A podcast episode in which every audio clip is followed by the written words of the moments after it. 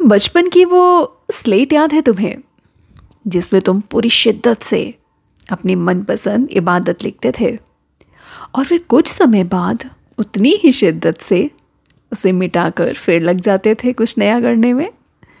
तो फिर अब इतना क्यों घबराने लगे हो? क्यों घबराने लगे हो ज़िंदगी की स्लेट पर लिखी उन पुरानी कहानियों, पुराने किस्सों, पुराने जख्मों को मिटाकर? फिर से एक नई शुरुआत करने में।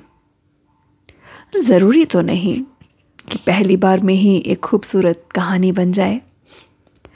और मान लो कि बन भी गई तो क्या पता कल तुम्हें कोई और कहानी उससे भी खूबसूरत लग जाए, जिसे तुम अपनी ज़िंदगी की स्लेट पर गढ़ना चाहो।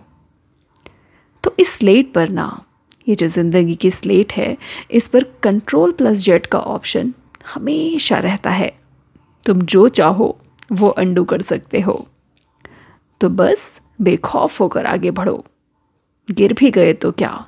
फिर लिख लेंगे एक नई इबादत, नए सिरे से।